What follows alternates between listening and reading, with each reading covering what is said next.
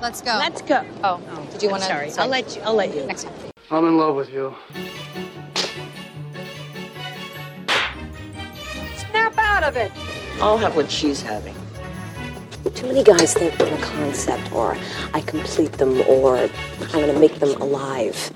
But I'm just a fucked up girl who's looking for my own peace of mind. Don't assign me yours. Caustic wit is my religion. I would make a great queen because I am so stubborn. I say when it comes to stardom and Lauren, there are no accidents. Hi, Karen Peterson. Okay, all right. Yeah, no shenanigans. We have we are a serious podcast. Yes, of course. okay. We Very are serious going and professional. Sorry. very serious and professional. Hello, everybody, and welcome to Citizen Dame, the podcast where Ari Aster fucking sucks. We fucking hate Ari Aster on this podcast. I don't care what you say; his movies are bad. Uh, I'm Lauren Humphries Brooks, and with me, as always, is Karen Peterson. Hello, Karen. Hello, and yes, they suck. They're not good, they're not creative, and they're not new. No, no. I just wanted to say that this has nothing to do with film noir, which is actually what we're going to continue to talk about. But Ari Aster sucks and is bad. And Every time someone it. says that he's an innovative filmmaker, somewhere a puppy loses its whiskers. I don't know. Something bad happens. Oh, well, as, as I think I, I've said th- this, by the way, to everyone who's not on Twitter and does not follow me on Twitter. First of all, you're missing a lot. Uh, second of all, like this, this came up because there's um, there's been a new announcement of, of like a new Ari Aster film. So fine, whatever. It's going to star Joaquin Phoenix. And just reading the description, and I've been assured that this is not true, but at the same time, I just read the description and I was immediately like, he's remaking Psycho. Like that was the first thing that popped into my head because it's about a guy and his relationship with his overbearing mother. Mhm. And it's just like, oh, it's gonna be a crazy horror film. It's like it's Psycho, isn't it? It's fucking Psycho. It's either Well, it also Psycho. sounds a lot like Joker.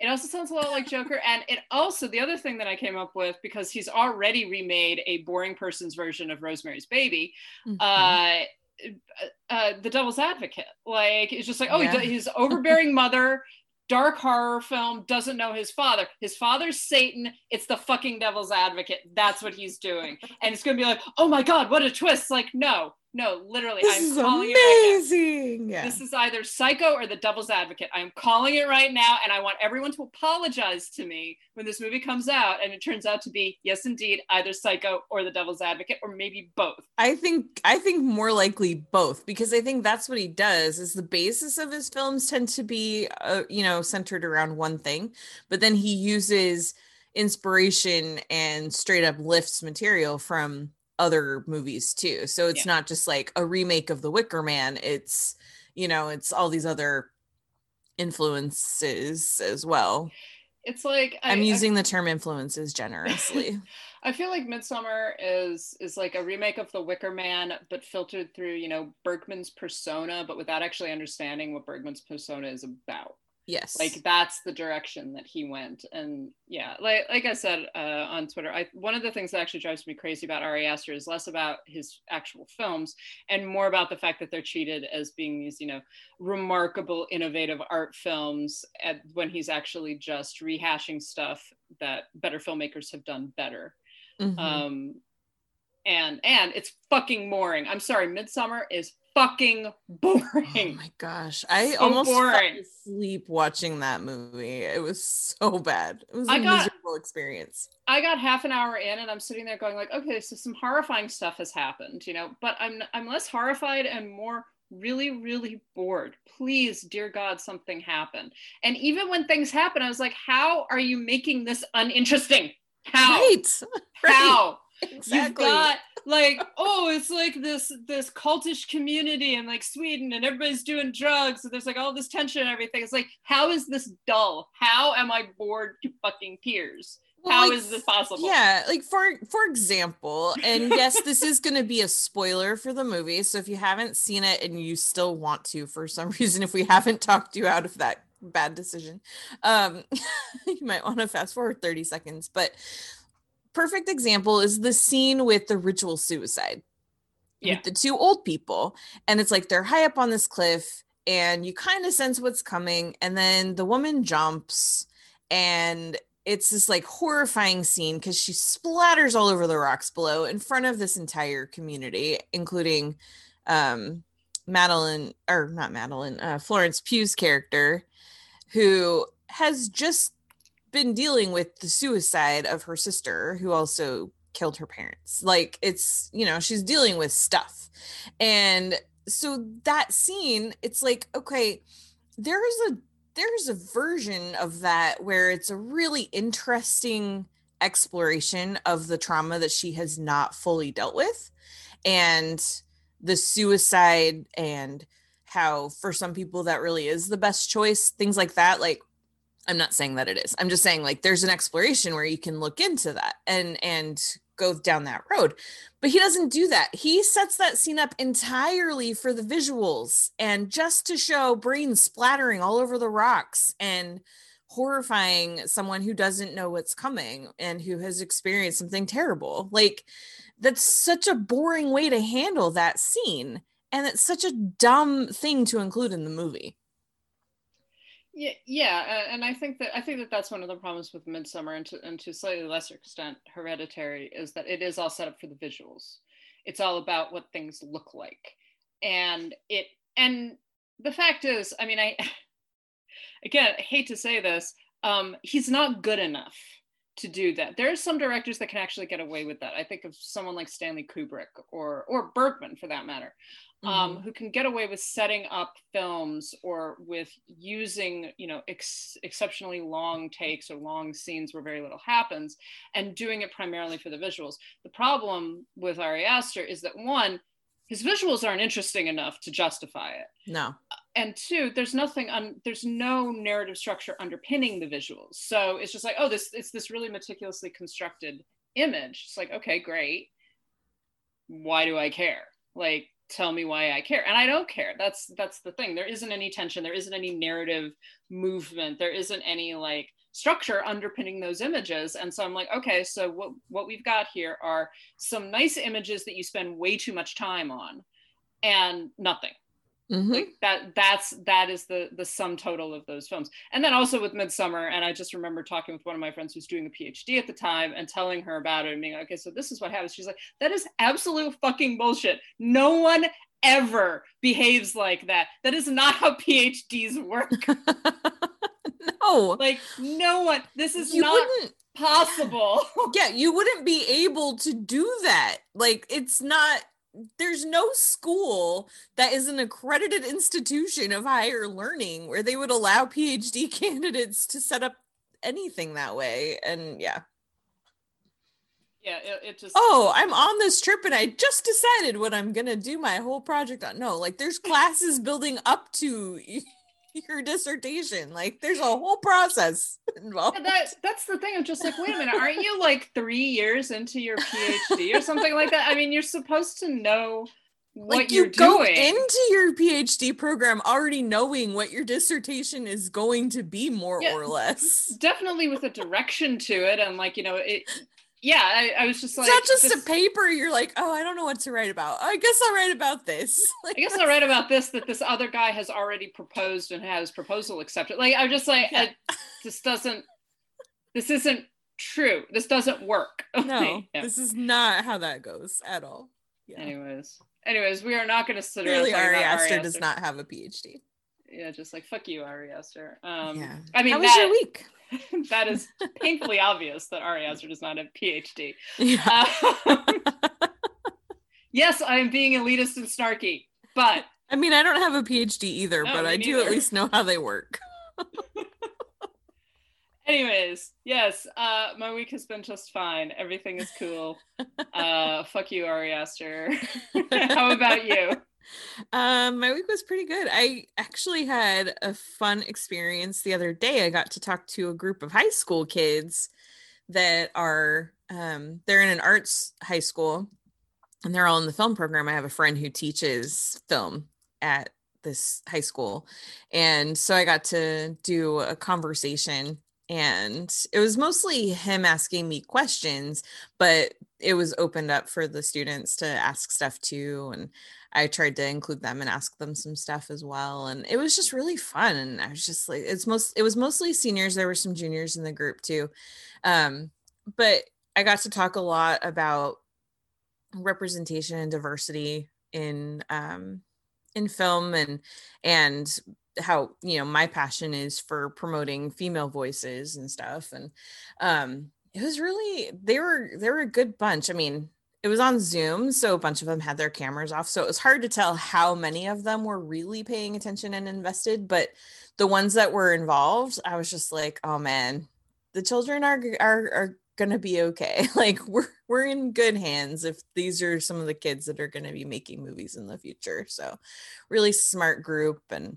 and really excited and uh, interested. And they were asking me for like um, some female filmmakers I would recommend and stuff. And so that was cool. So yeah, it was a good experience. That's really cool. That sounds yeah. that sounds great. I feel like I got more out of it than they did, but but it was fun. But I'm certain that they got a lot out of it, and and um and it's really good that like there actually is another generation of students kids that are interested in this kind of thing and that are hopefully going to even build on you know some of the work that has already been done. Because that's one of the things that's been driving me crazy lately is how so much of film criticism seems to be stagnant. Like we keep on repeating the same arguments over and yeah. over again. And even those of us who don't want to repeat the same arguments then you know the next thing comes up it's just like oh my god we've done this. Do not yeah. make me explain this to you again. Yeah why are we uh, talking about Ari Aster and why his films are boring again. yeah, ex- exactly. Jeez, like, we're gonna have to do that every time he has a movie out. But yeah, exactly, exactly. Yeah. It's but you know like uh, articles about It's a Wonderful Life and Citizen Kane and stuff like that. And it's like, oh my god, we've done this. We have yeah. done this so many times. They've been doing it since the 40s. like, yeah. yeah. But but it was cool because it was just like I was I, was, I found myself really thinking about how fortunate these kids are. You know, I asked them, how many of you have heard of Lois Weber? How many of you have heard of Frances Marion and um, you know, Elaine May and some of these other women and they were nodding, they were raising their hands and I was just like, "Oh my gosh, I'm so excited for them that they're growing up in a world where they don't have to like discover these people that that, you know, no one ever talks about. That that we're and I I mean, I think that you and I are you know a very small part of that but getting to to help people uncover these these women that have been kind of buried by history and talked over for so long they're in a world where they get to just grow up knowing that those people existed and their contributions and uh, i think that's pretty cool. Yeah i mean only a couple years ago uh, probably if you had asked me you know name, name some famous female filmmakers pre you know 1960 mm-hmm. or whatever I uh, one of the first people that would have popped into my head, unfortunately, would have been uh, Leni Riefenstahl, mm-hmm. and and that tends to be, and that's not unusual. That that tends to be the people, the the person that people immediately go to, and um, which you know, first of all, she's obviously not the only female filmmaker working before 1960, uh, and she was also a Nazi. So we would rather talk about other people. But now, if you ask me the same question, it's like, okay, well, Dorothy Arzner, Ida Lupino, Lois Weber, uh, Lotta Reiniger, Lotte Reiniger. yeah, exactly. Um, uh, what's her name? Muriel Box. Mm-hmm. Uh, uh, and now I'm blanking on the name of the woman who directed Olivia, but uh, yeah, her too. She's female, French female director. Um, but yeah but so there's there are actually those those people immediately come to mind more. And it would be great if you know that was something that i knew about when i was 16 or 17 years old. Mm-hmm. um, rather than you know just learning about it a couple of years ago. And it was just something you know i kind of knew that there were female filmmakers working in that period but i didn't really know who they were. And i just assumed that all right well they weren't really important. I had um, no idea that prior to 1927 film director was one of the most common professions for women. Like if you look at the 1920 mm-hmm. census, women that were working outside of the home in California, filmmaker filmmaker was like the most common job. it's just well, yeah. crazy. And and you think about the number of women that probably whose films, particularly in the 1920s, whose films we just don't have anymore, right? Yeah. And and there were probably even women who were working um, just sort of as workaday directors who were making shorts, et cetera, that you know we've never even heard of because they weren't particularly well documented or um, no one really talked about them. So Mhm. and their films are now lost or they're not available. Uh, and you know who, who knows maybe we'll rediscover some great female filmmaker that no one ever really talks about anymore Yeah. Well, I mean, even just a few years ago, nobody really knew anything about Alice Guy. And now she's more and more becoming celebrated as such an early pioneer. So they're out Yeah. there and we're finding them. That's a good thing.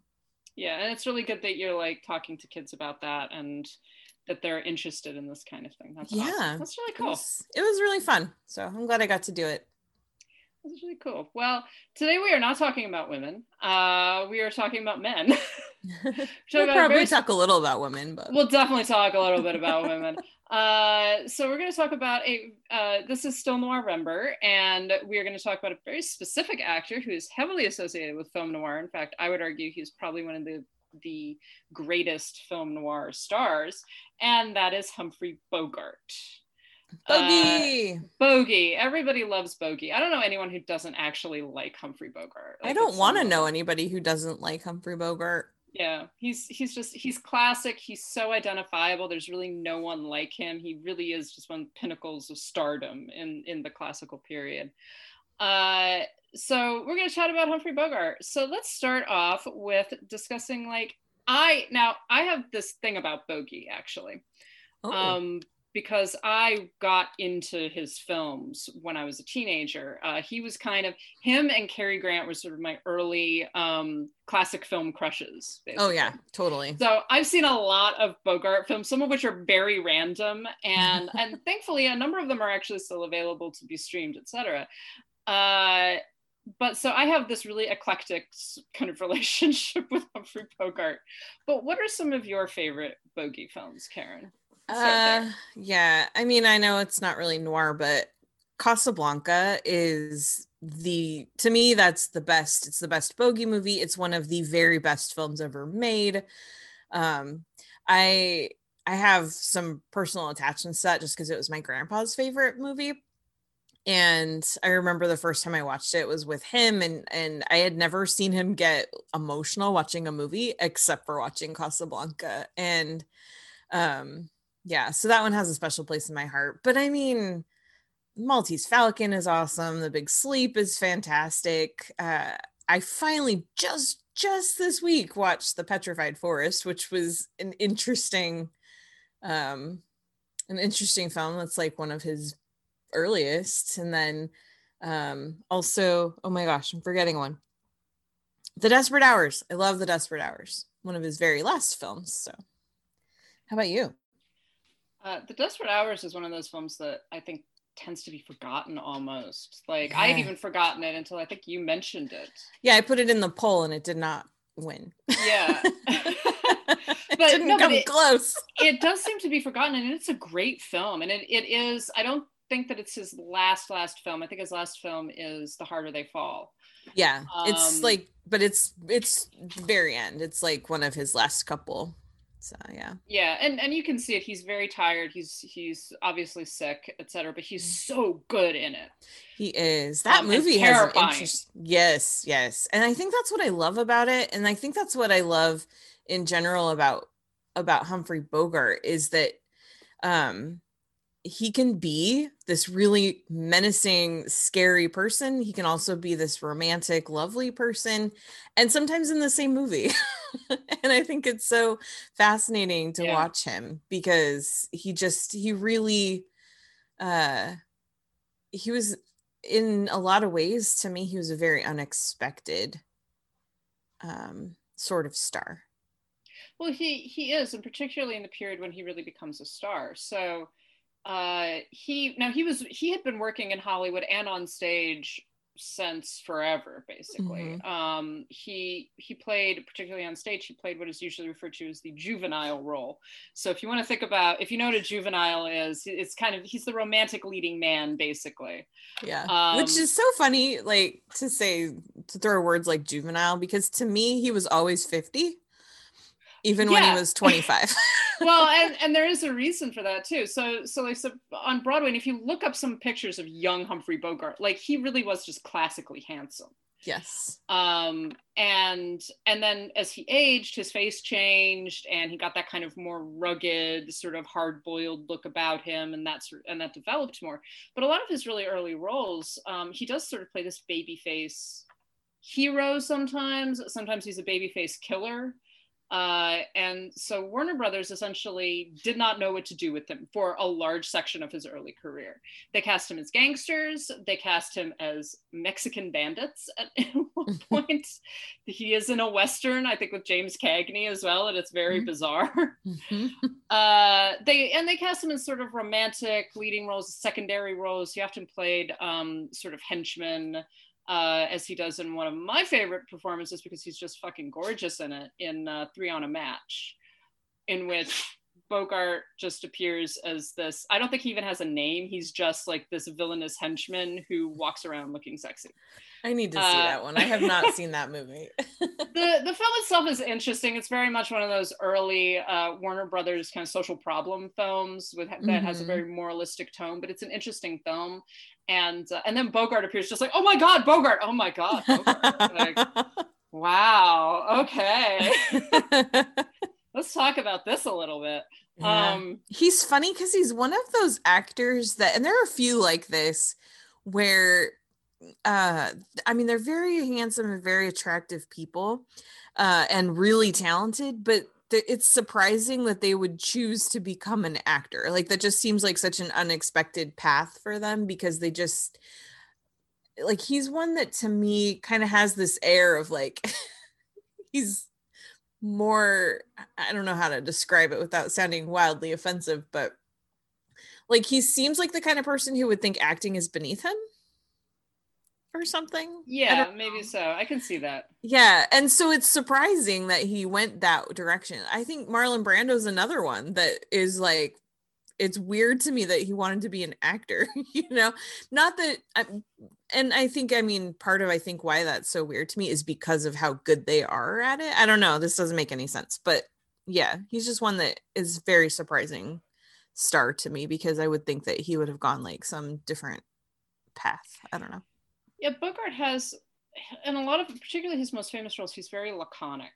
Mhm. um, and he's very a lot of his roles are very cynical and i think that part of that is because we're talking about roles that are a good bit later in his career really if you look at the trajectory of his career the point that he becomes a star he is actually quite a bit older he's in his his mid 40s by that point yeah. um he's you know and and like i say his face has aged and and he's just aged in a particular way that makes his face much more he's still an attractive man i think but he, it makes his face much more interesting than it was when he was like in his 20s Mhm. um and part of that is probably because he he was a hard drinker he was a hard smoker Yes. uh, as we know about him he also had a, a really rough personal life for quite a while um and Wasn't he married like four times? he was married four times and it, his his last wife before before Lauren Bacall um his last wife was very um she she was abusive essentially. She uh she would throw things at him. She was paranoid about him cheating on her.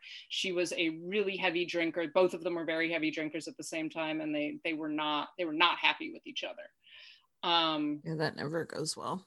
yeah and and so it was not it wasn't a happy marriage and he felt kind of trapped by it. And so there's all there's all this personal history. So and, and a lot of that i think definitely contributes to his star power um because he does change. He does get this you know cynical cynical veneer almost in a lot of his roles. And that really starts with the petrified forest um, which was not quite the star making role that it probably was supposed to be but it it began to to elevate him to a different level of stardom. He was stopped he stopped being a bit player after that Yeah. Um, I was watching something this week that was talking about him and and how that movie like after that he started becoming the um what they call him the the poor man's George Raft like if George Raft wasn't available for a movie they would get Humphrey Bogart and then eventually he just started getting stuff instead of George Raft.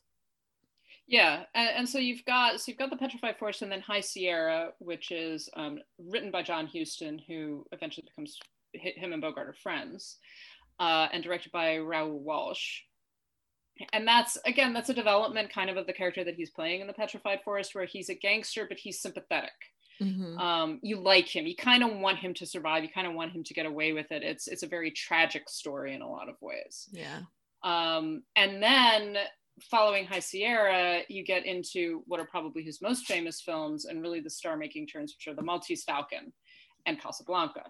So let's talk about The Maltese Falcon, which is the the he plays Sam Spade. It's the beginning of him kind of being identified more as a film noir actor, mm-hmm. um, and and it is it's it's an interesting film. It's an odd film actually. If you look at the the kind of the quality of films that are surrounding it, the Maltese Falcon is very um, complicated. It's very well shot. It's John Huston. Um, and it's nasty. It's kind of, it's a mean film in a lot of ways. The story itself is very mean. Bogart is mean. Mm-hmm. Yeah, that that one, it's uh, it's funny because I, you know, sometimes movies will come out now and people will be like, "Oh, this plot is so complicated," and and it's like, well, think about the Maltese Falcon, where you've got people changing identities and you've got people changing you don't know who who's good and who's bad who's lying and who's telling the truth uh, there's a lot of that in in the maltese falcon and it's fascinating and for me it took a couple of of viewings to really understand at the heart of it what was what was fully going on and really totally understand the story because it is complex but i think that bogart's character in that is so fascinating because he uh he has this this moral center. He does have like his own kind of guiding code but it's not necessarily the one that is anybody else's you know? Like his his morals are are a bit um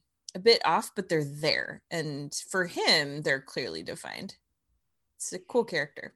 Yeah he he's a fascinating character because there are you you like him and you don't like him. I uh-huh. think that uh-huh. that's one of the interesting things with Sam Spade is that he's a really intriguing protagonist, and you're intrigued by him and intrigued by like him solving the case and everything. Um, at the same time, he's very much of a piece with everybody else in the film. He is he does have a moral compass, but it's very skewed. Mm-hmm. Um, you know, he does have this very it's it's skewed for the rest of us. It's not skewed for him. As you said right. he knows what he thinks is right and what he thinks is wrong uh, and where he's willing to cross a line and where he's not. Um, but he he's quite mean. Like he he slaps people around. He slaps peter lorre around a lot. He slaps um, mary astor around. Yeah and and you watch that and on the one hand you're like well i mean she slaps him around too like there's a little bit of a give and take there but at the same time it's like this is not a nice man right? He's not a nice person. Um, and yet you are rooting for him. You you want him to solve the case. You want him to to win ultimately. Mm-hmm. um, even though you know as in uh, as in a lot of film noirs it's not going to work right? He's not he's going to be successful. The case might get solved things might turn out, you know, morally correct, but it's going to desperately bruise him. It is desperately going to hurt a lot of other people. Yeah. At what cost will things yeah. work out the way they are supposed to in the end? Yeah. Yeah. And he's kind of trapped. In, he's trapped in it to a certain degree in that he he pursues it because his partner has been murdered. Mm-hmm. Um, and and he gets so involved in it, and and then people all... think that he did it, and the fact yeah. that people think like that he could is in itself an interesting um take on that character because like even the cop who is his friend thinks that he's capable of that. Yeah have you read the book? No i have not. At all? The, the book is very interesting. You know if you think the movie is nasty the book is like five times nastier. And and part of that is because sam spade is nastier. It's it's a lot more complicated. Um spade I, if i remember correctly is actually supposed to be this like six foot tall blonde Huh. Um, which is hilarious given that they cast Humphrey Bogart, who is who, not six foot tall blonde, who is like a five foot seven brunette. You know? yes. Um, but but so the the book in itself is it kind of doubles down on a lot of the things that the film does and partially part of the reason why uh, the film doesn't do it is because it can't it can't get away with it censor in terms of the censors um, but it, it, it, kind of puts into perspective the way the things that the films that the film engages with. And and you know in a film noir that the detective is going to succeed um, but it could kill him in the end or it could destroy his soul. More likely is going to destroy his soul because it's even harder and tougher to continue to survive knowing what you have done. Mm-hmm. um, but one of the things i wanted to talk about uh, and i will tell everybody right now skip ahead if you haven't seen the maltese falcon because i'm going to spoil the ending. Um, but i really want to talk about the ending of the maltese falcon when it all kind of comes together and and it's revealed who murdered Miles and Spade has to make a choice yes. about what he's going to do. And when I first saw this film I was devastated. I was absolutely Which I think we're supposed to be yeah because again you know it's kind of like you like Spade to a certain degree and you also like and I can't I'm blanking on her on the character name but the Mary Astor character you like her Brigid? but also something like that. Yeah, Brigid, Brigid O'Shaughnessy. But they're also mm-hmm. terrible human beings. Yes. and and that moment when he's just like, I'm gonna have some, you know, I'm gonna have some really tough nights after I've sent you down. And he's he's talking about basically sending her to prison and she's almost certainly going to be executed because she's committed multiple murders. Mm-hmm. Uh, and you know, oh man, I'm gonna have some real tough nights, but I'll get over it. and it's so the way that he plays it is on the one hand, you can feel this. He doesn't want to do it, but he's also like he's hard boiled. He's like, I'm I'm gonna do it because that's you know that this is what I have to do. Mm-hmm. Uh, it, it's I mean, it's yeah, it's a well, tough film in some ways. it is. Well, and that's part of what I what I mean when I say that he's this character. Well, Humphrey Bogart throughout his career, he's able to be these people who um uh do things maybe that are not expected that uh you never know which direction he's going to go because the way that that ending happens in the Maltese Falcon it's like you could just as easily see him helping her cover it up and get away with it, you know? And you don't know until the end what he's ultimately going to choose. And I think that that's such a such an interesting way to do that, especially when you look at studio films of the era and it's like you know the good guys are supposed to be very clearly good and the bad guys are very clearly bad and to have someone who you're ultimately not sure which direction they're going to choose uh, is is a very it's a it's a very fairly unique thing. Yeah, it's a deeply ambiguous film uh-huh. in a uh-huh. lot of ways, and and I think that some of the the the way that the film plays with character sympathies, and and the fact that you have a you have a great cast, but and it's a cast made up primarily, other than really other than Mary Astor, it, it's a cast made up primarily of character actors. Mm-hmm. Um, you got Sidney Greenstreet and Peter Lorre, both of whom are, are fantastic. I mean, you know, Green, Greenstreet, I think it was his first film. um, and and and he's he's wonderful. You know, he's so he's so menacing and yet at the same time so pathetic.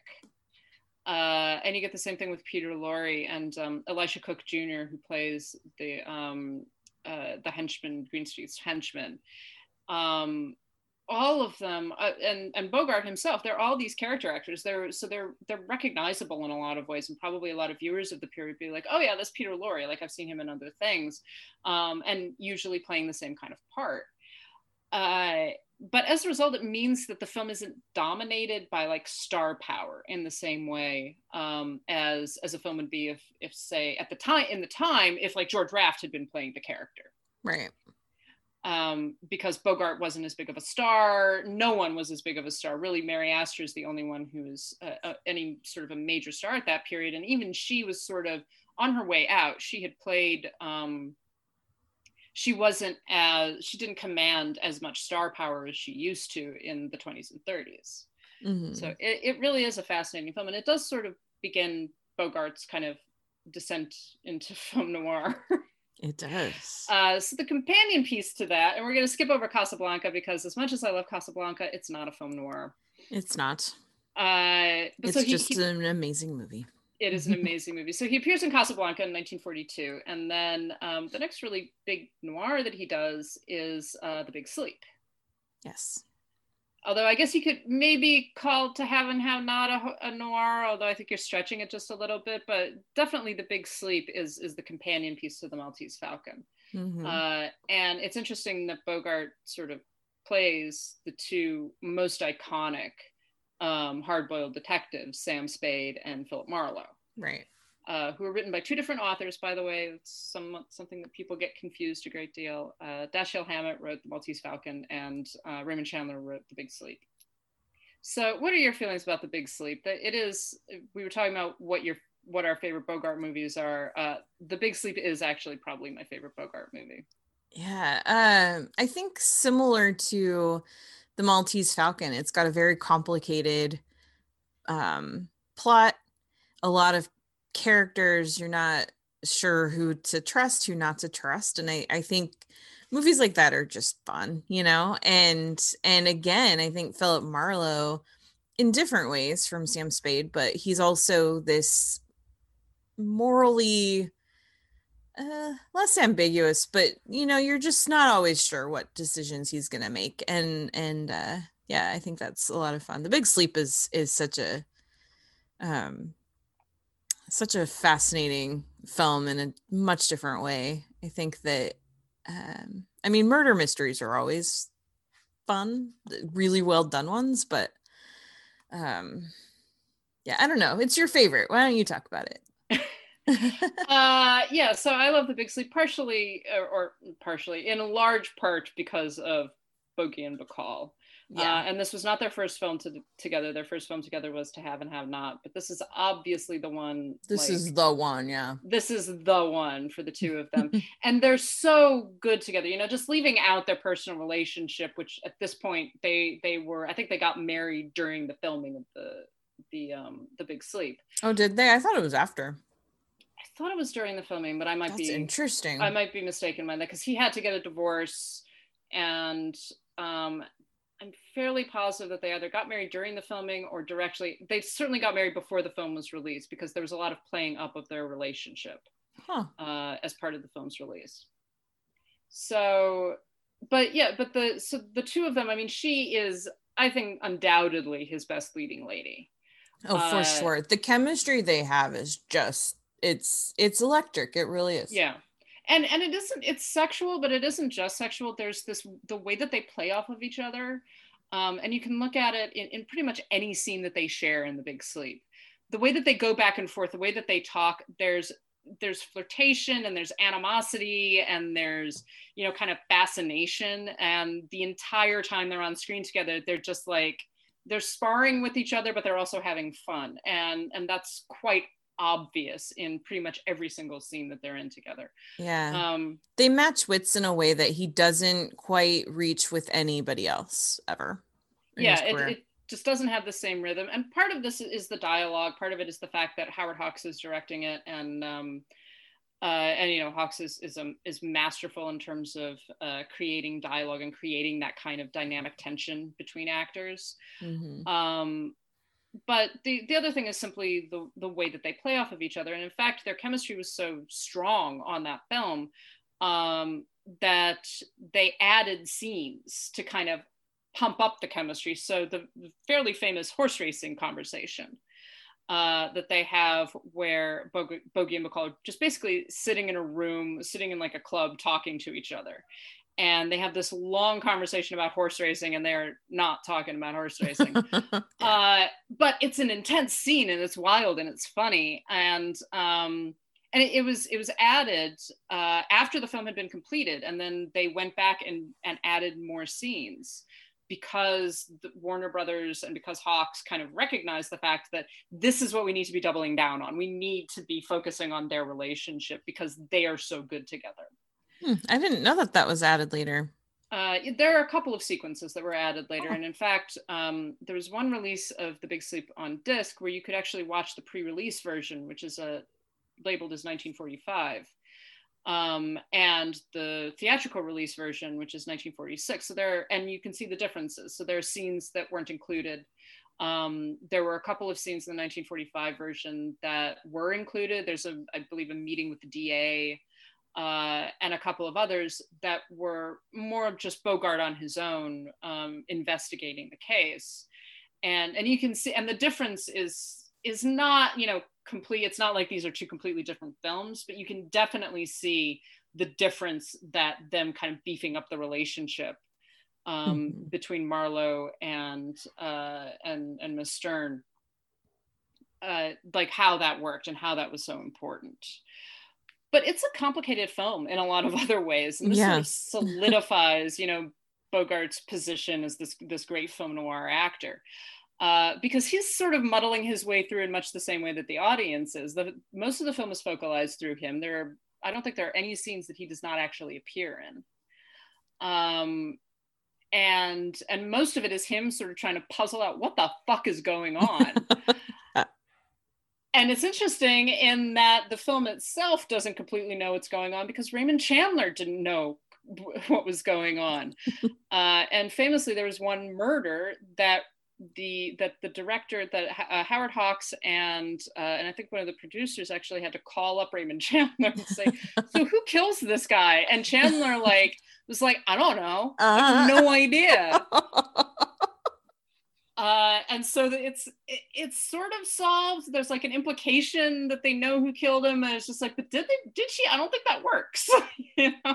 Yeah, I have. I still have questions on that one. Yeah but it's an interesting film for that because you've got this film that is so complicated mm-hmm. that works so well and in some ways should be incoherent because it does not solve the mystery completely and yet it it it works you know it it makes sense. It's you feel satisfied at the end of the film that everything has worked out the way that it's supposed to.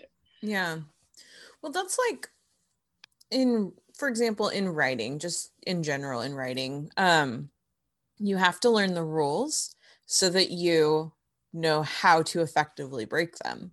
Because there are some there are a lot of great film or great books or whatever that don't follow the standard conventions but they know why and they know what they're doing and i think in film it's the same way you have to understand kind of what the accepted rules are of a film so that you know how to do it right when you want to go against those conventions and I think that's one of the things that really works with the big sleep, um, maybe even by accident. But, you know, it's kind of what I was talking about with the Maltese Falcon, where there's certain expectations. The bad guys are clearly bad, the good guys are clearly good.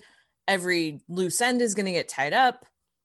Like in the 40s and 50s, that was just the expectation the audiences had. And the fact that The Big Sleep is so well made when it doesn't uh, fit all of those things is is really because Howard Hawks is such a good director, um, because the script is so good, because it's based on a novel that's so good. It it works because these people knew the rules and then and knew how to effectively break them. Yeah, absolutely. It's it's um part of the point I think of the story, uh, and certainly the point of the book, and to a certain extent the point of the film, is that you don't know everything, you don't understand everything. Mm-hmm um, it doesn't completely fit together. There's still questions at the end. And it's uh, certainly for Marlowe as a character, it's a question of how much further could he possibly try to go? Um, and how much more damage could he possibly do? Because one of the problems that, that he faces is that in the film is that he's fallen in love with this woman.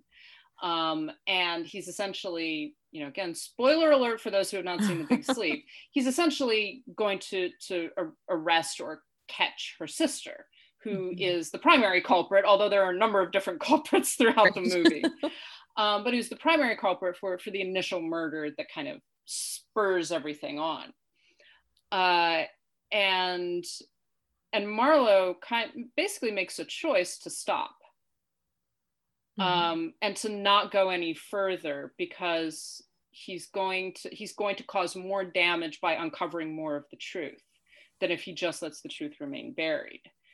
Uh, and and it's a it's a difficult decision that he makes, but it also makes sense, and it, it's weirdly satisfying. Like I say, for for the viewer, even though we don't get the full solution, um, there's still that sense of like uh, everything has worked out the way that it should. Uh, and it is in a lot of ways a, a very interesting step forward for um, what were eventually going to be called film noir because you begin to see that a lot more in the film noirs of the late 40s and the 50s and certainly into the 60s where solutions the the point is not the the solution of who killed so and so or um you know who is stealing from who it's Mhm. more about the experience of what is happening and uh and, And what you you're gonna do about it. yeah what Mhm. you're going to do about it what is right to do about it and and so again it's it's that other moral it's interesting in the sense that marlowe in many ways has a much more fluid moral compass or moral universe than sam spade does because he's not going to condemn people with given that it's just like okay so you've got this this girl who's definitely going to be arrested she's probably going to be put in an asylum or in a sanitarium Mhm. um, and he recognizes that she's been exploited that she's been mistreated that her her behavior and not not just by individuals in the film but probably her entire life. And her behavior is sort of a result of all of that. It's a result of being spoiled. It's a result of being exploited. It's a result of being abused. Mhm. and even though the film itself does have this sort of rule that there has to be some kind of punishment for the killer you don't there's not much punishment at the end of the day Right. Because he recognizes that what she really needs is help, not punishment. And it's done in such a way that you trust him by the end. And so that, that's part of that's part of that whole breaking the rules that I was talking about because the audience is willing to accept that the killer is not necessarily punished or the, you know, at least one of them, you know, that that this ending is going to happen the way that it is because this feels like the right decision. Yeah and, and it's something that like i say feeds into later noirs where you don't have these satisfying complete solutions to everything everything is not tied up in a nice little package Yeah.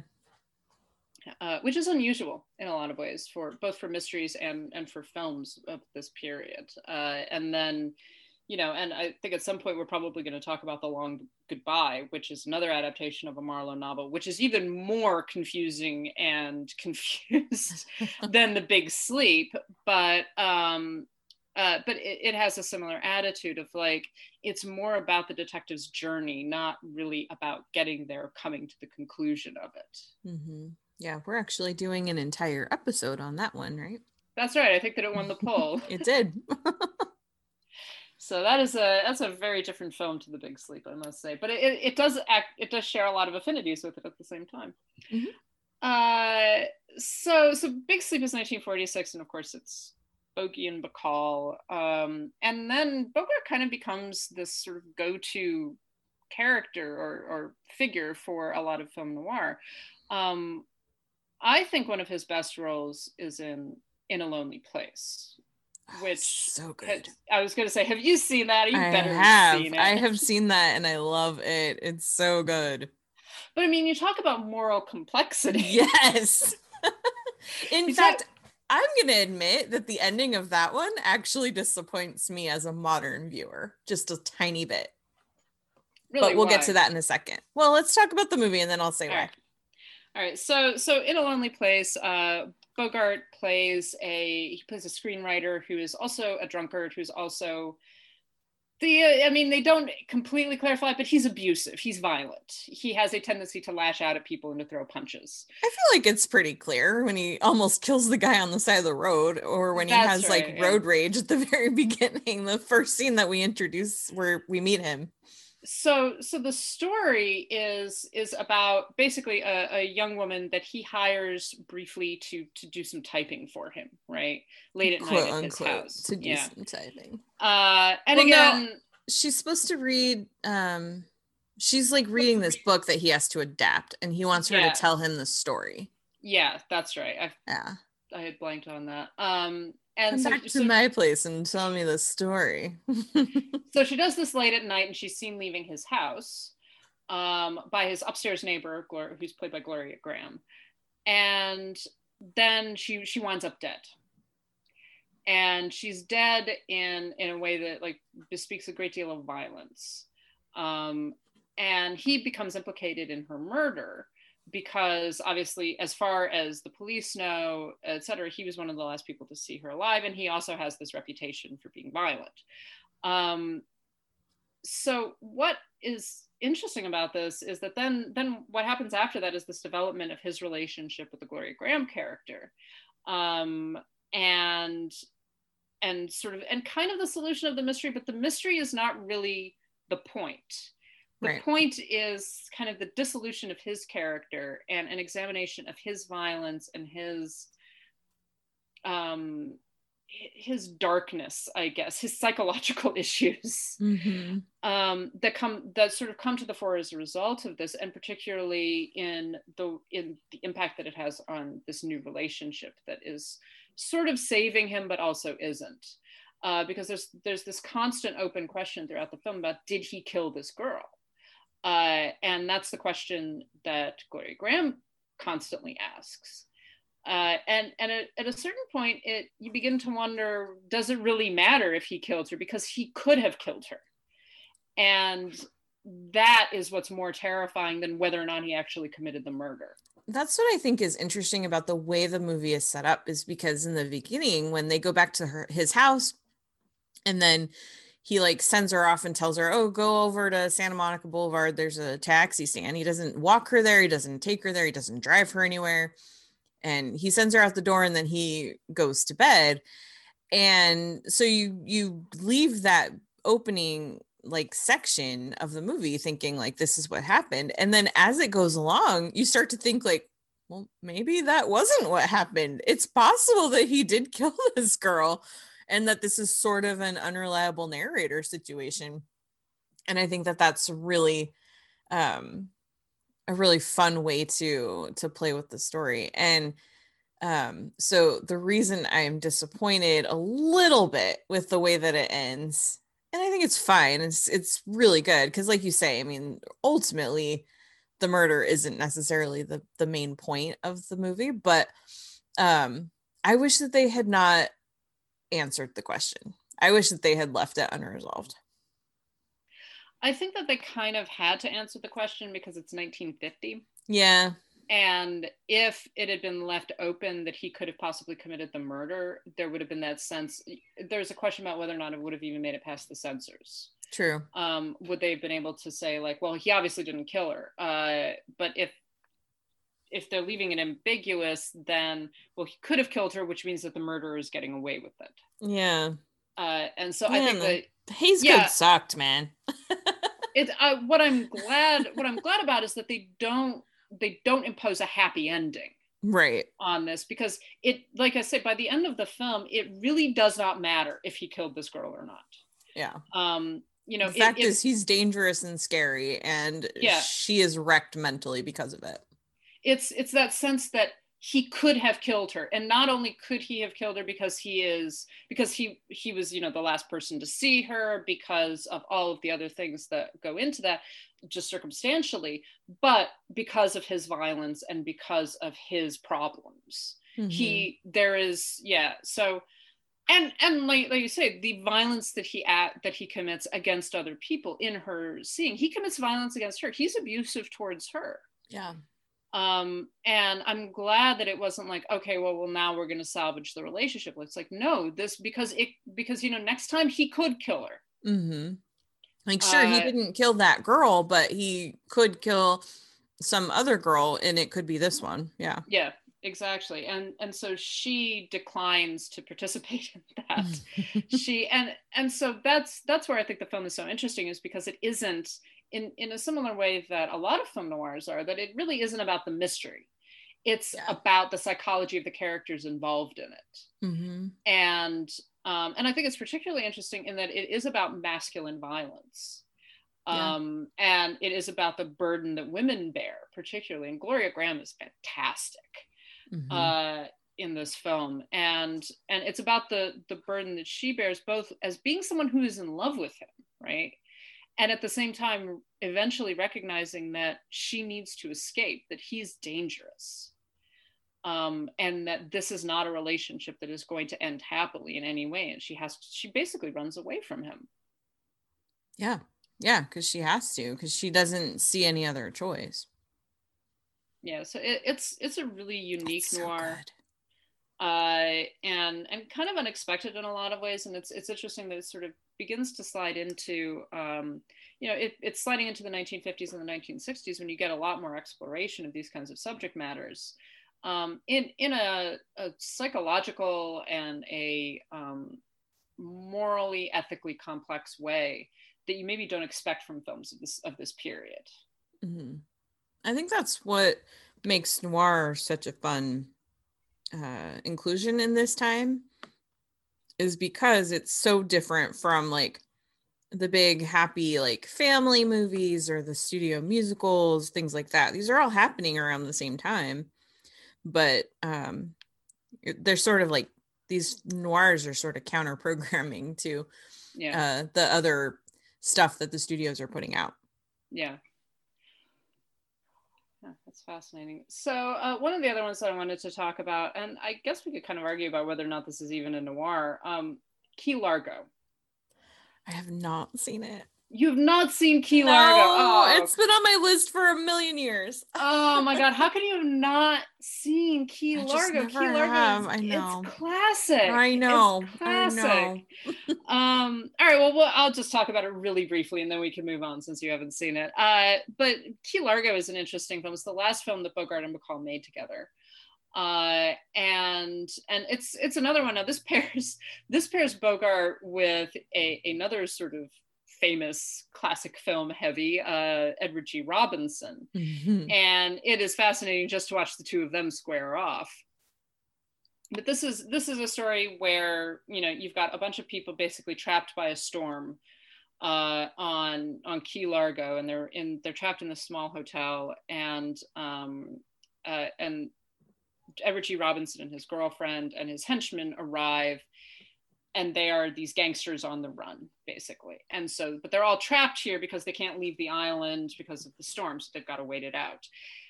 And it becomes this sort of simmering pot of you know desire and fury and danger and everything. And there's a lot of back and forth. It is very noirish in a lot of ways. Uh, but again it, it delves more and more into that that psychology of the characters. It isn't just about you know how are they going to survive this this time with this gangster but it's about the um the psychology of the gangster himself the psychology of all of the other people involved and sort of the the secrets and the um the anguish that comes out as they're all forced to be in the same space together uh, it is a great film, and I am encouraging you, Karen, and everyone who's listening to actually seek it out because it, it really is. It's it's Bogart and definitely Edward G. Robinson at some of their best work. Uh, and it also has Lauren Bacall. It has uh, Lionel Barrymore. Um, it's directed by John Huston, and I'm trying to remember the name of uh, Claire Trevor as plays Edward G. Robinson's um, girlfriend, and she is wonderful. She, I think, probably gives the most heartbreaking performance in the entire group. Awesome. Yeah, no, I've seriously been wanting to watch it forever. Um, whenever I think of it, I look and it's not like streaming on any of the services I have. So one of these days, very soon, I'm just gonna have to pay and watch it. just go for it. Okay, I will.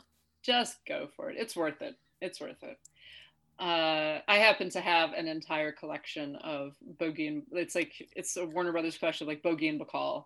See, I just need to buy that. yeah, it's all of their films on in like DVD form, and yeah, it's nice. it's great. Uh, so I think that probably we want to sort of jump ahead a little bit and and talk about probably the last two noirs that Bogart made, which are The Desperate Hours mm-hmm. uh, and The Harder They Fall, which is sort of a noir, sort of not. Again, it's debatable. Um, but let's talk about The Desperate Hours.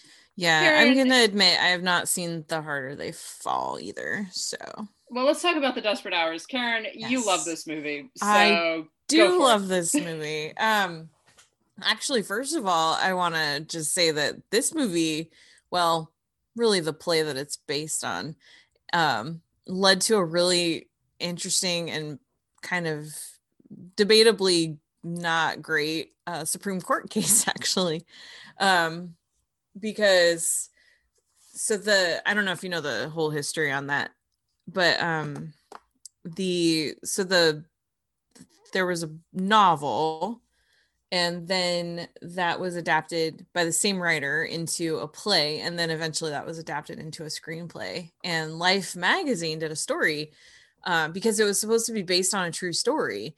And the family that it was based on the hill family they said that like this happened it was like 19 hours or so that they were held hostage but um really nothing happened. The the three guys the three like escaped convicts or whatever were not mean to them were pretty polite just needed a place to crash for a while and then they eventually just left and everything was okay. And uh they got i think they were caught and rearrested and everything but um basically everything that happens in the story was very made up for you know for dramatic purposes which is what happens and why you should not just accept that when something is based on a true story that that actually means it's based on a true story um but anyway what happened was life magazine did a story on it and they hired actors to pose in the family's house because the family had eventually like sold the place and moved away. And they were running this story as if most of what happened in the the dramatized version of it was the real case. And so the family sued time who owned life magazine and it ended up going all the way to the supreme court and ultimately it was like this weird decision. Richard nixon was the the, the hill family's lawyer. He argued it in the supreme court like before he was uh, in politics.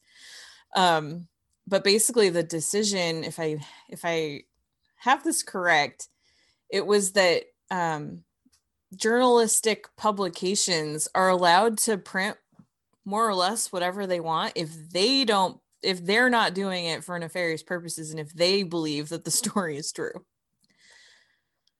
so yeah Jesus.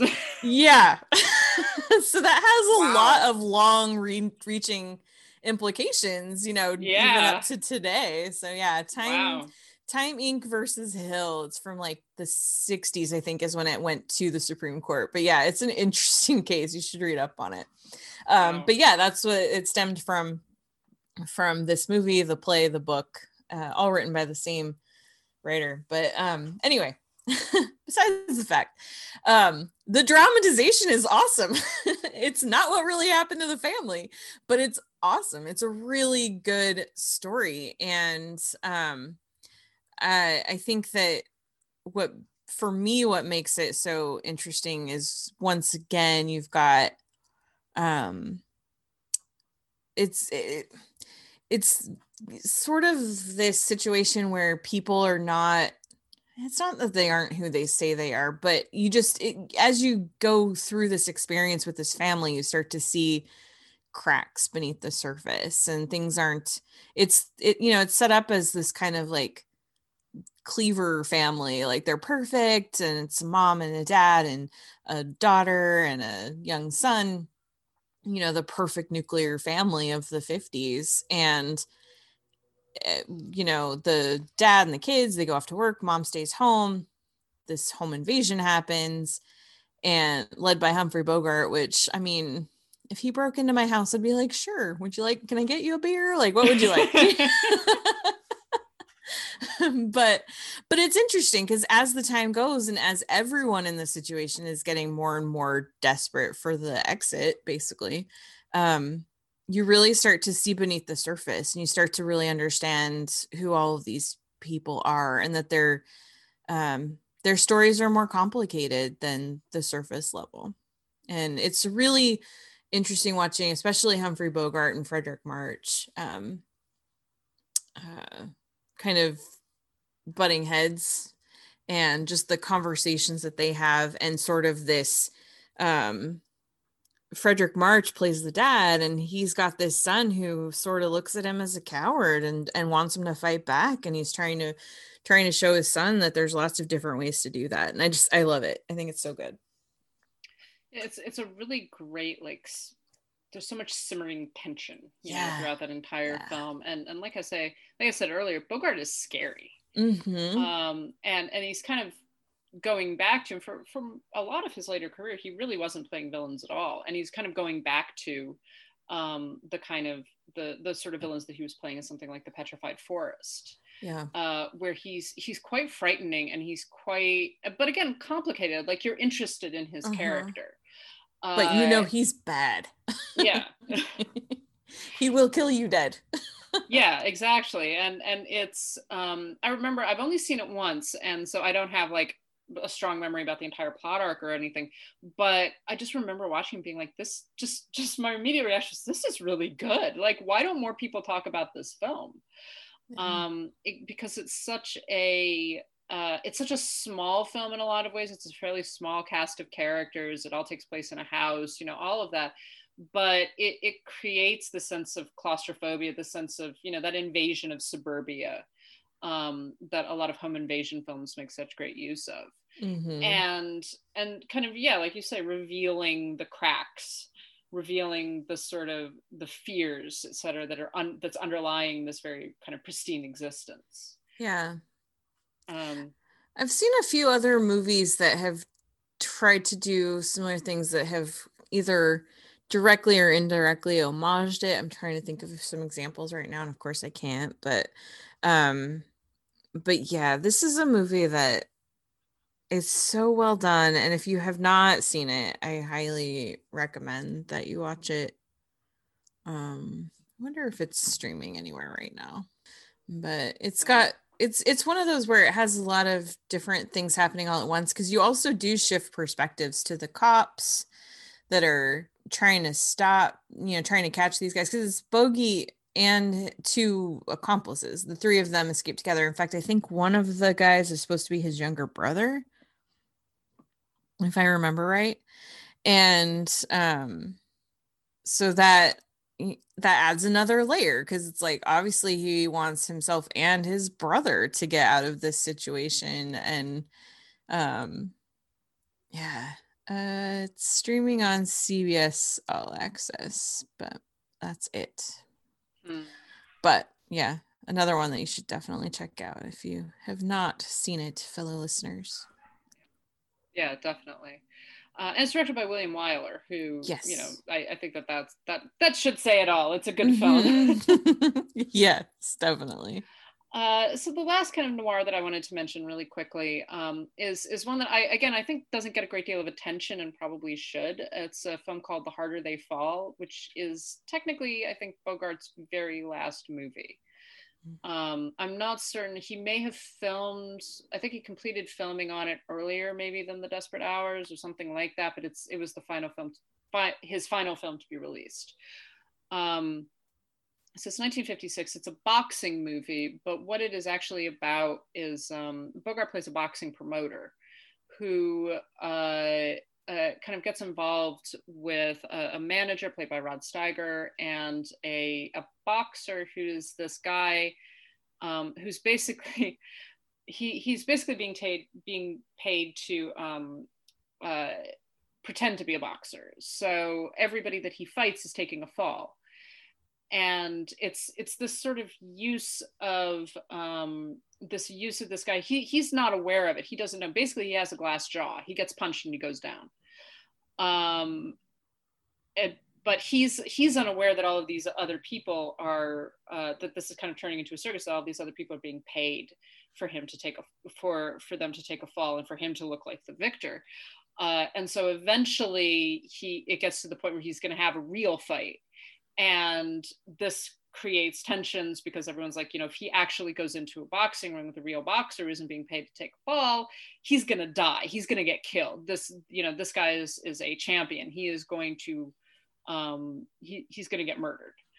Uh and but what the film is is very much about is about the um the the circus nature circus like nature of boxing particularly in that period of the way that boxers are exploited, of the way that everybody exploits them.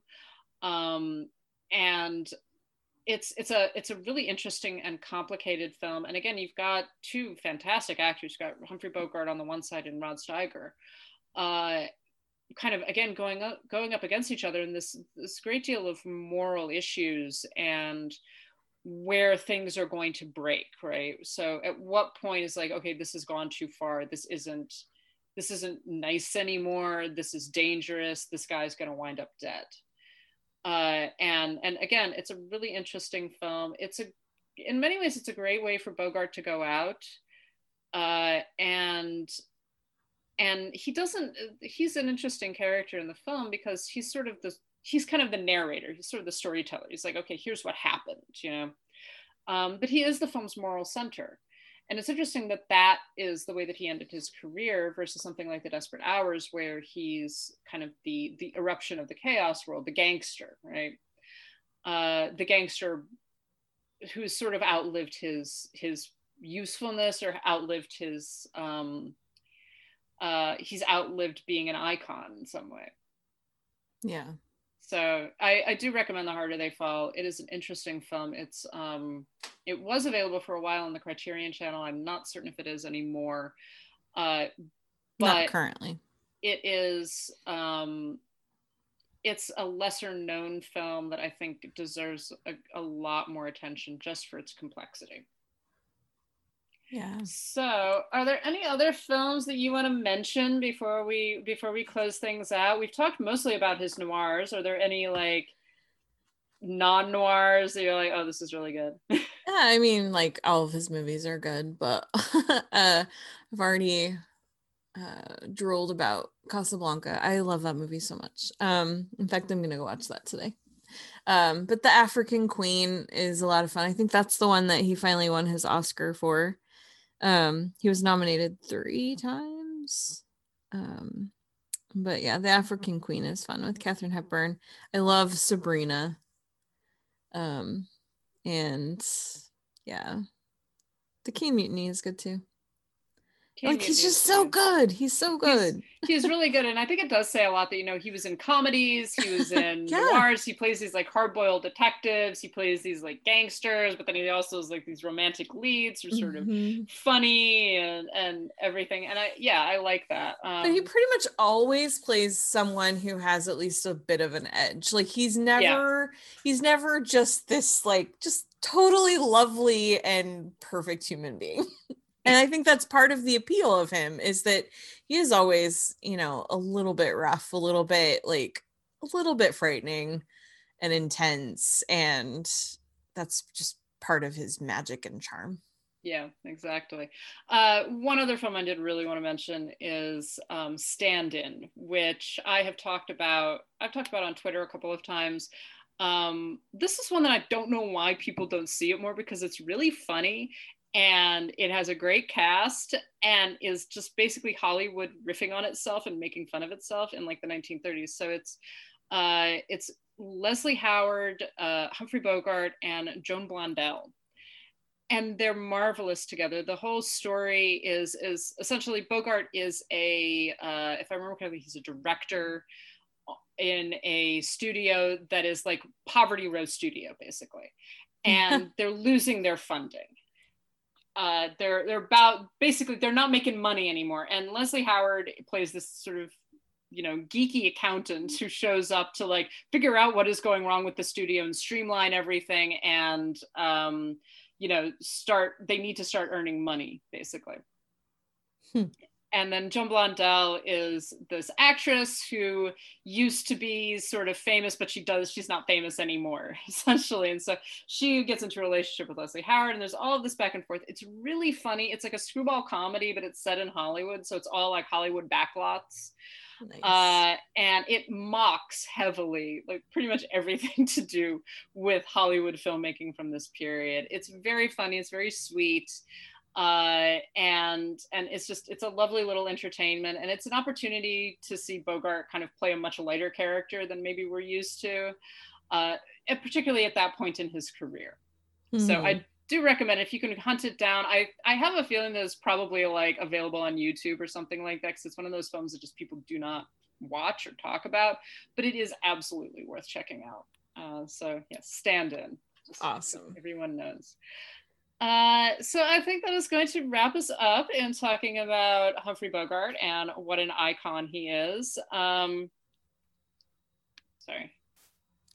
Uh, yes, Stand In is available for free on YouTube. Of course it is.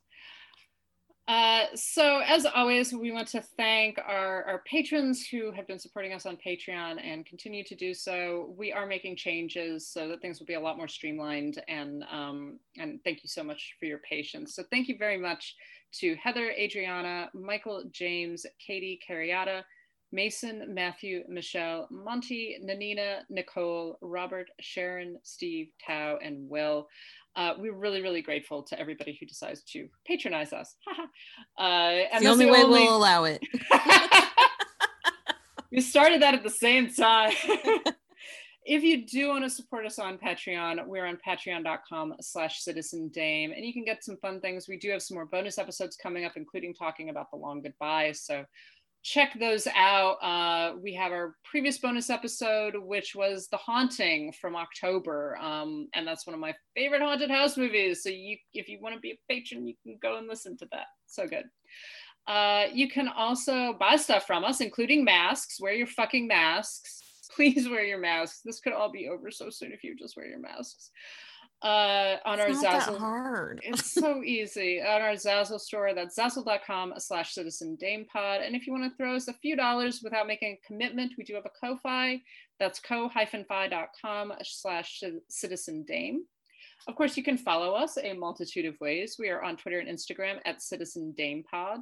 You can email us. That's citizendamepod at gmail.com. Ask us questions, give us suggestions. Um, if you're an asshole, we will read it aloud on the podcast and mock you. Uh, you can also go to our website. Um, that's web that's citizendamepod.com. Sorry, citizendamepod.com, where we have reviews. Uh, I'm gonna have some more reviews of some Blu-rays coming up. I think Karen is gonna have a couple new things going up. Mhm. And of course, you can contact us individually. I'm on Twitter and Instagram at LH Business. Karen, where are you? I am on Twitter and Instagram at Karen M. Peterson. And that's going to close us out. Thank you so much for listening. We will be back next week. Bye. So you're a private detective. I didn't know they existed except in books, or else they were greasy little men snooping around hotel corridors. Ah, you're a mess, aren't you? I'm not very tall either. Next time I'll come on stilts, wear a white tie, and carry a tennis racket. I doubt if even that would help. Now, this business of Dad's, think you can handle it for him? It shouldn't be too tough. Really? I would have thought a case like that took a little effort. Not too much. What will your first step be? The usual one. I didn't know there was a usual Oh, one. sure there is. It comes complete with diagrams on page 47 of how to be a detective in 10 easy lessons, correspondence school textbook. And uh, your father offered me a drink. You must have read another one on how to be a comedian. Hear what I said about the drink? I'm quite serious, Mr. Marlowe. My father's not. Help yourself.